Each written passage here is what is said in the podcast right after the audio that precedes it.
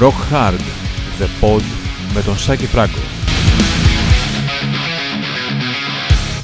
Καλησπέρα, καλησπέρα σε όλους. Σάκης Φράγκος, ένα ακόμα Rock Hard The Pod. Και εσείως έχουμε φτάσει στο 20ο.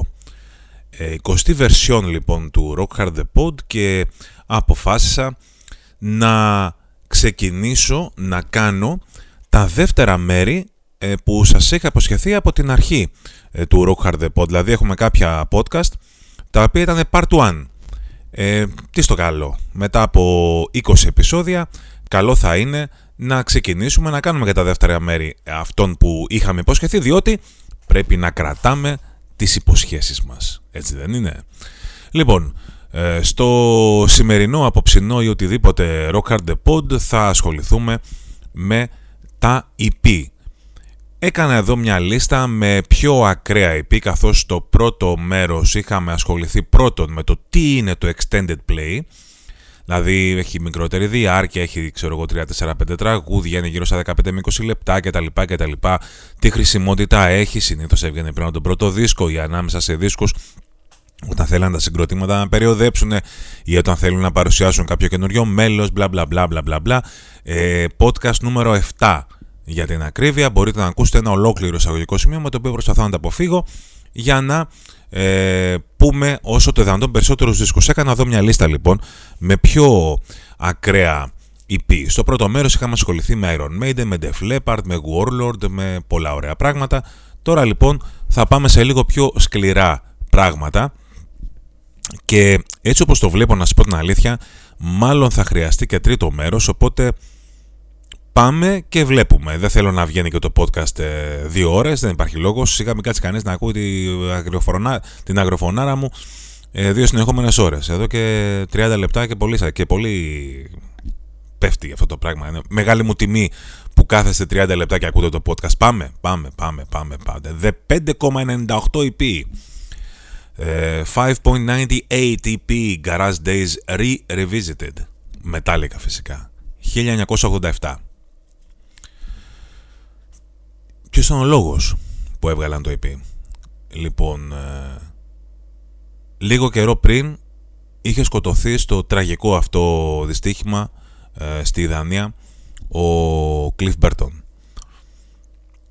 Είχαν πάρει με ως αντικαταστάτη του η Metallica τον Jason Newsted από τους Flotsam and Jetsam.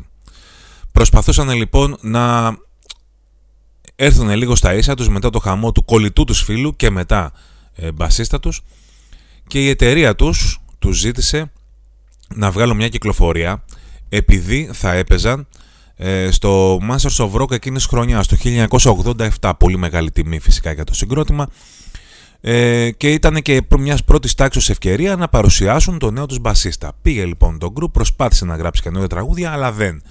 Δεν τους έβγαινε, οπότε λένε τι να κάνουμε, να ηχογραφήσουμε ένα EP με διασκευές από συγκροτήματα που γουστάραμε όταν ξεκινούσαμε ή γουστάρουμε ακόμα και τώρα. Ποια είναι αυτά τα συγκροτήματα, η Diamond, η Eddie Budgie και η Holocaust από το New Wave of British Heavy Metal φάση και πιο punk συγκροτήματα όπως η Misfits και η Killing Joke. Ε, ηχογράφησαν λοιπόν αυτές τις ε, διασκευές, ε, κυκλοφόρησαν το EP, πολλά από τα συγκροτήματα αυτά, ιδίως τα πιο New Wave of British Heavy Metal, τους ευγνωμονούν καθώς και μετά με το δεύτερο μέρος του Garage Days, το ολοκληρωμένο, τα χρήματα που πήραν από τα, από τα royalties, από τα δικαιώματα που έχουν ως ε, βασικοί συνθέτες των κομματιών αυτά τα συγκροτήματα, είναι τεράστια, είναι περισσότερα, πολύ περισσότερα από όλες τις πωλήσεις που, που είχαν κάνει από μόνοι τους σε ολόκληρη τη δισκογραφία τους. Πλάς το ότι απέκτησαν άλλοι άλλο στάτους τα, τα ονόματα αυτά που διασκευάστηκαν από τους Metallica, οπότε λοιπόν ε, διπλό το καλό για όλα αυτά τα σχήματα, τριπλό το καλό γιατί είχαμε ένα πάρα πολύ ωραίο δίσκο διασκευών. Δεν νομίζετε; Ε, λοιπόν, η φάση με αυτό το EP ήταν ότι ουσιαστικά με το να, γράφουν, να αναγράφεται η τιμή του EP επί, επέβαλαν στα καταστήματα να το πουλάνε 5,98 δολάρια. 5,98. Και μάλιστα έγραφαν, ε, είχαν αυτοκόλλητο πάνω, αν, αν θυμάμαι καλά στην κασέτα, ότι αν το πουλήσουν ε, πιο ακριβά, αν σας το πουλήσει πιο ακριβά, κλέψτε το. Όπως λέγανε οι System of a Down αργότερα, steal this album, κάπως έτσι. Ε, το θέμα είναι λοιπόν ότι επειδή το CD τότε ήταν πιο ακριβό, όταν βγήκε το CD δεν μπορούσε να πουληθεί 5,98, ήταν ασύλληπτα χαμηλή τιμή, δεν έβγαινε.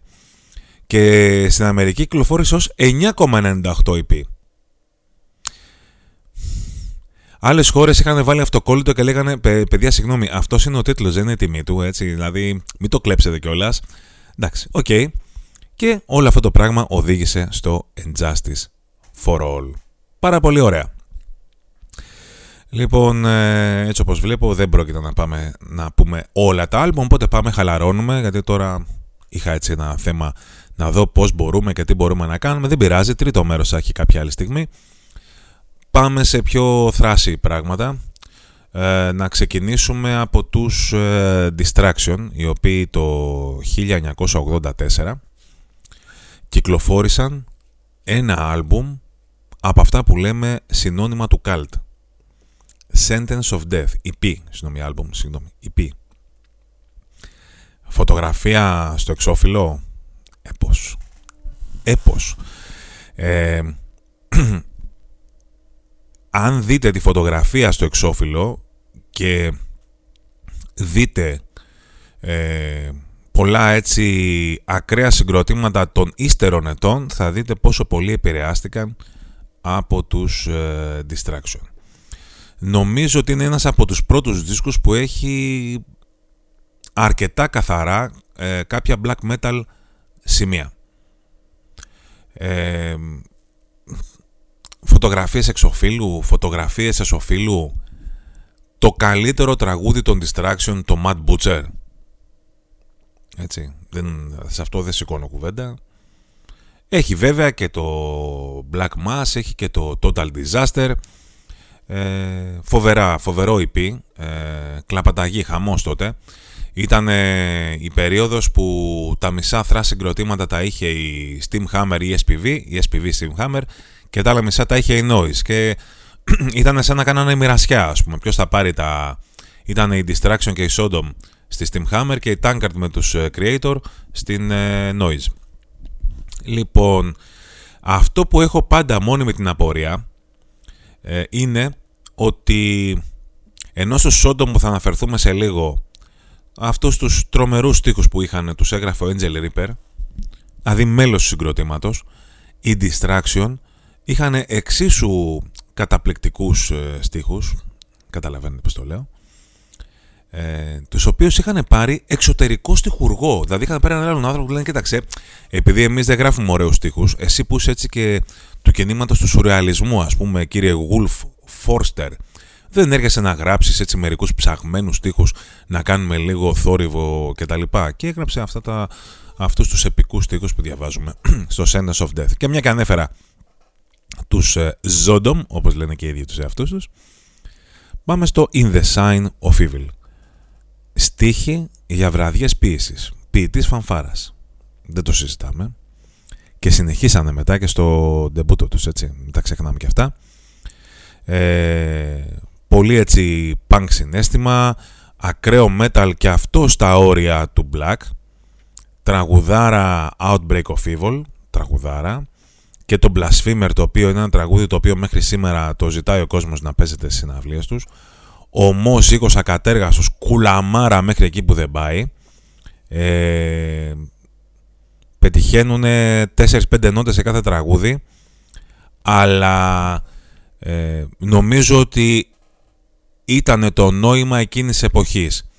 Ε, εγκρίνω, πρέπει να πω, την επανακυκλοφορία του και την επανηχογράφησή του το 2007, καθώς φάνηκε ότι ήταν και ε, υπήρχαν, υπήρχαν τραγούδια σε αυτό. Δεν ήταν μόνο αυτό το συνέστημα αυτό γιατί ξέρετε τότε εκείνη την περίοδο ε, υπήρχε μια λύσα, ένα πράγμα φοβερό ε, στον αέρα ε, νεανική ορμή ε, η οποία έπρεπε να βγει στους ε, δίσκους. Και άσχετα με το πόσο τεχνική, το πόσο καλοπαιγμένη ήταν δεν έχει καμία σημασία.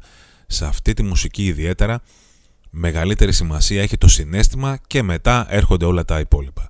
Out of the Dark into the Light ε, κλείνουμε την ε, τριανδρία του γερμανικού θρας με τους ε, Creator και το EP που έβγαλαν το 1988 είχαν βγάλει κι άλλο EP νωρίτερα το, το Flag of Hate το οποίο θεω, θεωρείται γενικότερα ε, κλασικότερο αλλά ο λόγος που βάζω το Out of the Dark into the Light εδώ πέρα είναι πρώτον επειδή αυτό ήταν το πρώτο EP που είχα αγοράσει καθώς το, ε, με το, το Flag of Hate δεν το είχα πετύχει όταν ε, είχε βγει οπότε δεν το είχα ζήσει live ε, είχα, είχα πάθει τρομερή πλάκα με το Impossible to Cure που ήταν και ακυκλοφόρητο τραγούδι. Δεν υπάρχει πουθενά αλλού δηλαδή ε, το κομμάτι αυτό ε, σε άλλη κυκλοφορία τους. Είχε ωραιότατη διασκευή στους ε, Raven το Lambs to the Slaughter. Είχε και τη live εκτέλεση του Awakening of the Gods που υπάρχει και στο, στο Flag of Hate και δεν είναι τυχαίο ότι είναι πολλές συναυλίες τον τελευταίο καιρό ε, που παίζουν το Awakening of the Gods. Και το έχουμε πετύχει και live. Αυτές τις μέρες παίζουν στο 70,000 Tons of Metal Creator και είδα ένα setlist που είχαν ετοιμάσει και είναι μόνο 80's φοβερό. Δηλαδή μόνο που μπήκαν σε διαδικασία να ε, κάνουν πρόβες και να παίξουν τα καινούργια μέλη τραγούδια που, είχαν, που έπαιζαν στα έτη, εγώ τους βγάζω το καπέλο. Δηλαδή από μένα είναι ναι, τεράστιο. Τι θα λέγατε να πεταγόμασταν στην Αμερική μια βόλτα; Να πάμε και από εκεί. Πάμε... Ξεκινήσαμε βέβαια Αμερική με τους ε, Metallica, έτσι. Ε, αλλά πεταχτήκαμε μετά στην Ευρώπη, οπότε ξαναγυρνάμε. Στην, ε, πάμε στην άλλη όχθη του Ατλαντικού για να μιλήσουμε για τους Slayer. 1984 έχουν βγάλει ήδη το Show No Mercy. Έχει γίνει χαμός και για τη μουσική τους και για το image τους και για τα όλα τη σκηνική τους παρουσία εκεί ο Kerry King με τα καρφιά και αυτά και φωτογραφίσεις στα οπισθόφυλλα και τέτοια χαμός. Και προκειμένου να πάνε στο Hella Waits είπανε έχουμε κανένα δύο τραγουδάκια ας πούμε που ε, αξίζει τον κόπο να βάλουμε ε, και μπορούμε να κυκλοφορήσουμε ένα IP. Και βγάλανε το Haunting the Chapel. Και ξεκινάνε με το Chemical Warfare. Ε, εντάξει. Παιδιά, τώρα μιλάμε... Ε, είναι ένα από τα τρία αγαπημένα μου τραγούδια των Slayer. Chemical Warfare και υπήρχε σε EP. Εντάξει. Ε, Captor of Sin ξεκίναγε τη δεύτερη πλευρά και αυτό παίζεται. Και αυτό παίζεται. Παίζονταν τακτικά. Δεν παίζεται. Γιατί οι Slayer έχουν σταματήσει. Έχουν διαλυθεί. Ε, Chemical Warfare και Captor of Sin. Εντάξει, μας δουλεύουν έτσι. Και κάποια επανακυκλοφορία έχει και το Aggressive Perfector ε, που υπήρχε σε συλλογή Metal Massacre, Metal Massacre 3 με την οποία είχαν, ε, μέσω της οποίας μάλλον είχαν υπογράψει συμβόλαιο με τη Metal Blade. Παίρνετε λοιπόν αυτό και έχετε, δηλαδή μέσα σε 20 λεπτά και έχετε, έχετε κλείσει, έχετε μάθει το thrash. Τέλος, το μάθαμε. Ε, πάμε στους ε, Nuclear Assault και στο album που έβγαλαν το, στο EP συγγνώμη, που έβγαλαν το 1987 με τίτλο The Plague. Ωραιότατο. Crossover thrash. Δεν ξεχνάμε ότι ο μπασίστας τους, ο Dan Lilker, είχε ξεκινήσει από τους Anthrax αλλά ε, έπαιζε και με τους υπόλοιπους Anthrax και τον Billy Milano στους SOD και το Speak English or Die ε, έχει ε, ξεκινάει με instrumental έτσι επειδή μπορούν το Game Over αλλά το τραγούδι που έκανε το Μεγάλο Σαματά είναι το Bad Fuck συγγνώμη κιόλας, αλλά είναι, δεν μπορώ να το κόψω. Ε, το οποίο είναι η ουσιαστική συνέχεια του Hang the Pop μέσα από το Game Over, το οποίο είχε και αυτό έτσι, αυτή την SOD αναφορά. Το Hang the Pop, Hang the Pop, Hang the Pop. Φοβερό.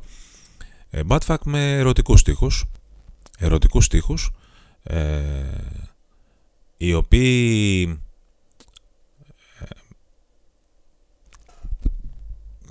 ε, με τι έχουν να κάνουν.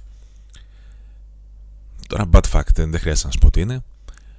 Οι στίχοι λοιπόν αυτοί τη λένε ουσιαστικά στο Vince Neil το Motley Crue, ο οποίος λίγο καιρό πριν οδηγώντας μεθυσμένος είχε τρακάρει και είχε σκοτωθεί ο συνοδηγός του ο Ράζελ των Annoy Rocks αλλά ο Vince Neil ε, δεν μπήκε φυλακή πλήρωσε και έκανε θελοντική εργασία και δεν εξέτησε ε, ποινή φυλάκισης. Όπως ε, έκαναν ας πούμε άλλοι που είχαν κάνει παρόμοιο αδίκημα. Και ε, όπως αναφέρεται στο ρεφρέν όταν πηγαίναν στη φυλακή τους έκαναν αυτό που λέει ο τίτλος. Βαθιά ερωτικό τραγούδι. Το, το Fuck όπως καταλαβαίνετε. Και από fuck σε fuck. Sorry είμαστε αθυρόστομοι αλλά έτσι είναι ρε παιδιά. Τι να κάνω fuck you overkill. Με το μεσαίο δάχτυλο υψωμένο. Το εξώφυλλο το οποίο είναι ε, σταθμός. Μεγαλοπρεπέστατο το, το, το υψωμένο μεσαίο δάχτυλο. Ε, και βγήκανε σε, ένα, σε μια περίοδο όπου υπήρχε PMRC, λογοκρισία full ε, και βγήκανε με αυτό το εξώφυλλο να, στα, στα καταστήματα. Ε, το Fuck You δεν είναι δικό τους τραγούδι, είναι διασκευή ε, στους Subhumans που είναι punk rockers. Ε, πέντε ζωντανά ηχογραφημένα τραγούδια, δηλαδή ουσιαστικά μια διασκευή και πέντε τραγούδια είναι, αλλά μόνο και μόνο για το θράσος τους, γιατί παίζανε και θράς, έτσι, overkill θράς ως, να βγάλουν αυτό το εξώφυλλο. Ε, τους δίνω 10 πόντους, όχι μόνο έναν, με Bobby Gustafson και θα πρέπει να τσεκάρετε και το Rotten to the Core, το οποίο στη live εκτέλεση έχει ένα πέρασμα του You Are My Sunshine. Αυτό πώς το κάνανε; Άμα δεν το έχετε ακούσει, ακούστε το. Ε, το... Στο πιστόφυλλο έχει τη φωτογραφία του, του συγκροτήματος με το κοινό και τα λοιπά. Ε, to all our fans, we do care what you say, but to everyone else, fuck you. Διότι το τραγούδι λέει, αν δεν το γνωρίζετε, We don't care what you say, fuck you. Στο στους λέει, μας ενδιαφέρει τι λέτε, αλλά όλοι οι άλλοι, να και εμάς. Έτσι, πάρτε. Secret Reich. Σερφάρουνε, σερφάρουνε στην ε, Νικαράγουα. Ε, 1988 έχουν βγάλει το, το Ignorance ε, και ε, είναι οι νέοι Slayer όπως, όπως μας έλεγαν και μάλιστα ε, ήθελαν οι Slayer, είχε βγει η φήμη, δεν ξέρω αν ήταν πραγματικότητα, ότι ήθελαν να πάρουν τον drummer τους στη θέση του Λομπάρτο, εκεί μετά το Rain in Blood, που ήθελε να φύγει κτλ. Ε, το ομώνυμο κομμάτι, το Surf Nicaragua, θεωρείται κάρα κλασικό ε, τραγούδι. Ε, διασκευή Warpix Black Sabbath. Το Draining You of Life είναι ένα πάρα πολύ αξιοπρεπές ε, τραγούδι. Ε, και θα ήθελα να σταθώ και στο One Nation, το οποίο θεωρώ ότι είναι ένα πάρα πολύ ωραίο τραγούδι. Ένα τραγούδι που άνοιγε το δρόμο για το American Way, που ήταν δίσκος σταθμός για το συγκρότημα, ε, που είχε φάει πολύ κράξιμο όταν είχε βγει, αλλά αργότερα κατάλαβε, κατάλαβε ο κόσμος πόσο καλός δίσκος ήταν. Και το One Nation ε, έχει διασκευαστεί πάρα πολύ ωραία και από τους Soulfly του Max του Καβαλέρα. Ε, σίγουρα είναι από τα καλύτερα, από τα πιο ιστορικά ε, thrash metal και ε, έχει και ένα λάθος από ό,τι είχα διαπιστώσει ότι αναφέρονται δύο live τραγούδια ως ε, bonus ε, για το CD αλλά υπάρχουν και στο βινίλιο. Οπότε ουσιαστικά δεν υπάρχουν πόνους ε, τραγούδια σε αυτό. Είμαι τώρα σε ένα δίλημα να πούμε ή να μην πούμε τα ελληνικά. Λέω να μην τα πούμε, λέω να τα αφήσουμε εδώ και να πάμε ε, στο επόμενο, στο τρίτο και τελευταίο μέρος που θα κάνουμε σε, μια, σε ένα από τα ερχόμενα podcast ε, που θα μιλήσουμε για τα καλύτερα λοιπόν EP στο heavy metal part 3. Αυτά λοιπόν για τα EP δεύτερο μέρος ακολουθούν και τα υπόλοιπα καθιερωμένα πλέον μέρη του του του podcast του Rock Hard The Pod.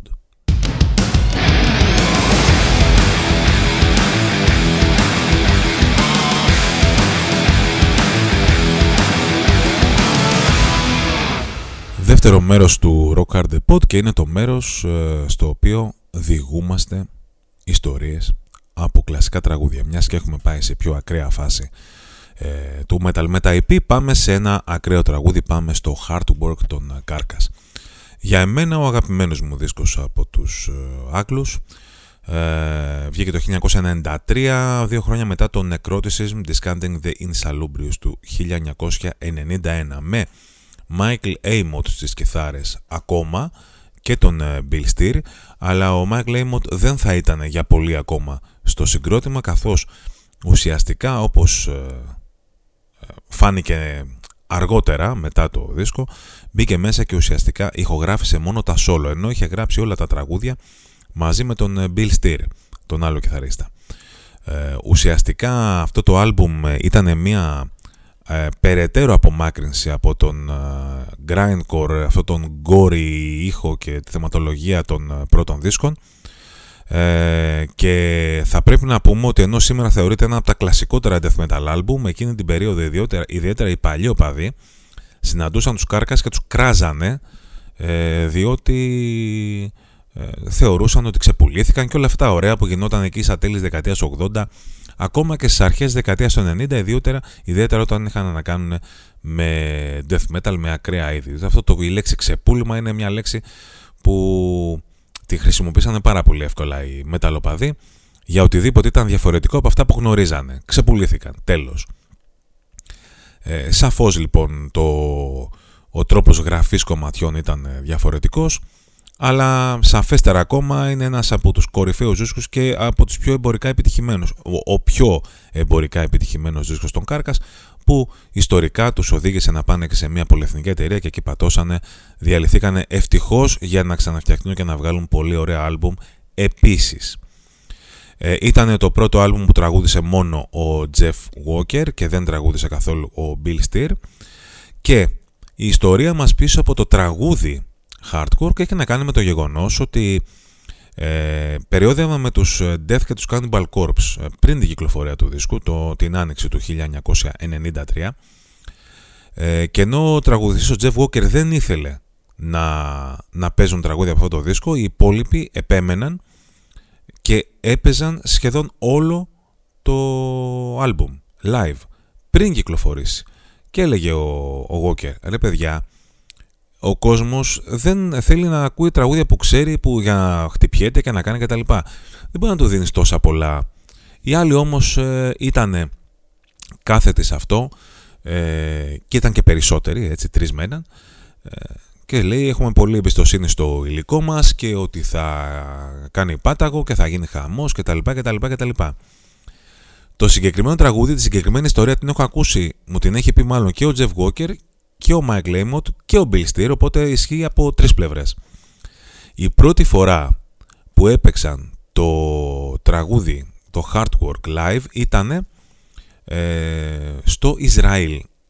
Πρέπει να ήταν σε εκείνη την περιοδία με τους ε, ε Cannibal Corpse ε, που, που λέγαμε νωρίτερα, το 1993, ε, με τους Death και τους Cannibal Corpse. Έπαιξαν λοιπόν το, το hard work και βάλτε το λίγο στο μυαλό σας. Θυμηθείτε πως πάει το, το κομμάτι και ιδιαίτερα στο ρεφρέν. Στο ρεφρέν λοιπόν υπάρχει μία αρκετά μεγάλη ομοιότητα με το People of the Light on Creator.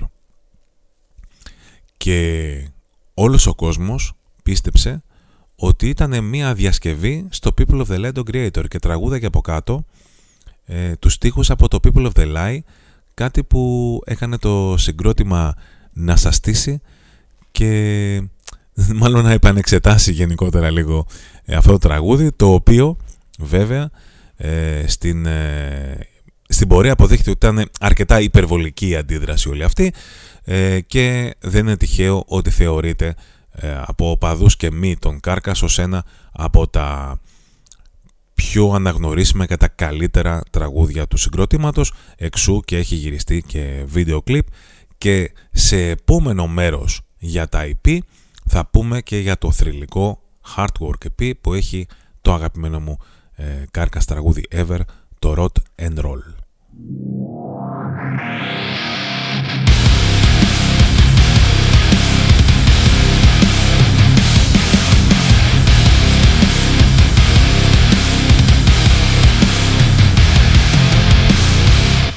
Και πάμε και στο τρίτο και σύντομο τελευταίο μέρος του απόψινου podcast, ε, τις συναυλίες. Γενικότερα Φεβρουάριος είναι ένας πολύ κενός μήνας από συναυλίες, ε, οπότε θα είμαστε πάρα πολύ σύντομοι, καθώς οι μόνες συναυλίες που μας ενδιαφέρουν και γίνονται είναι στις 10 ε, Φεβρουαρίου, ημέρα Παρασκευή, στο Κύτταρο στην Αθήνα, παίζουν οι Γερμανοί Thrashers, οι Tankard, μαζί με τους Conviction και τους Abyssus, την επόμενη μέρα, Σάββατο 11 Φεβρουαρίου, Tankard μαζί με τους Released Anger και τους Abyssus παίζουν στο, στη Θεσσαλονίκη στο 8 Ball και στις 12 ε, Φεβρουαρίου ημέρα Κυριακή οι Έλληνες Proxters, οι Verbal Delirium παίζουν μαζί με τους Lupe στο Temple στην Αθήνα.